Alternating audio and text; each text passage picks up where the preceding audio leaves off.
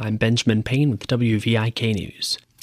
If you think your homeowner's insurance covers flooding, think again. As snow melts, rivers rise, and rain falls this spring, the Federal Emergency Management Agency is reminding people to learn about flood insurance and to buy appropriate coverage. Michelle O'Neill has more. David Maurstad is the head of the National Flood Insurance Program. He says only about 30% of properties located in high risk areas are covered, and only 4% outside those areas. But I think maybe 2012 or something, there was another pretty significant flooding event in Iowa. And I think the number of people covered was about 12% in the affected area. So we have a lot of work to do in making sure people understand flood insurance is their first line of defense to recover from flooding events. Damage to buildings and their contents is covered if the high water is caused by rain or rising lakes or rivers. And Maurstad says the policies are affordable, averaging less than $500 a year in locations that are not flood prone. You know, an inch of water can cause $25,000 worth of damage.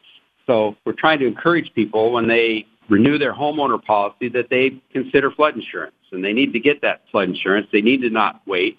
We have to do a better job encouraging renters to have flood insurance because they can just be as negatively impacted as whoever owns the building.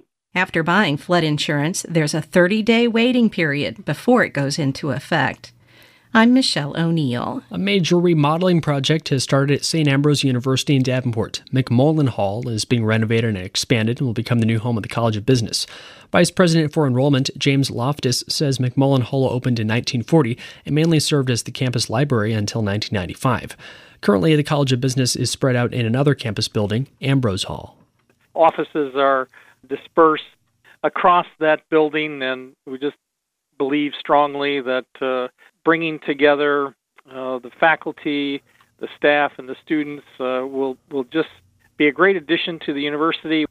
The $8.3 million project will include renovating 38,000 square feet of space in McMullen Hall and adding another 15,000 square feet. It should be completed in the summer of next year. Augustana college students may soon have more options to afford textbooks.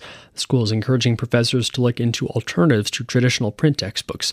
Communications professor Sharon Varallo is spearheading the initiative for finding options through what's called Open Educational Resources. These textbooks are published under one of several different licenses to allow for free use and sometimes even editing. College is expensive enough, and we are super worried and concerned about it and we want to make sure that all students have access to course materials. And so it's just a special effort um, to just do what we can to explore high quality materials that won't cost our students money. Varallo and research librarian Connie Ghinazzi asked Augustana's president for support. Now professors are being offered small stipends to review their curricula and find more affordable textbooks. Varallo says now is the perfect time for review, as instructors are also preparing for Augustana's switch from trimesters to semesters, which goes into effect this coming fall. I'm Benjamin Payne, WVIK News.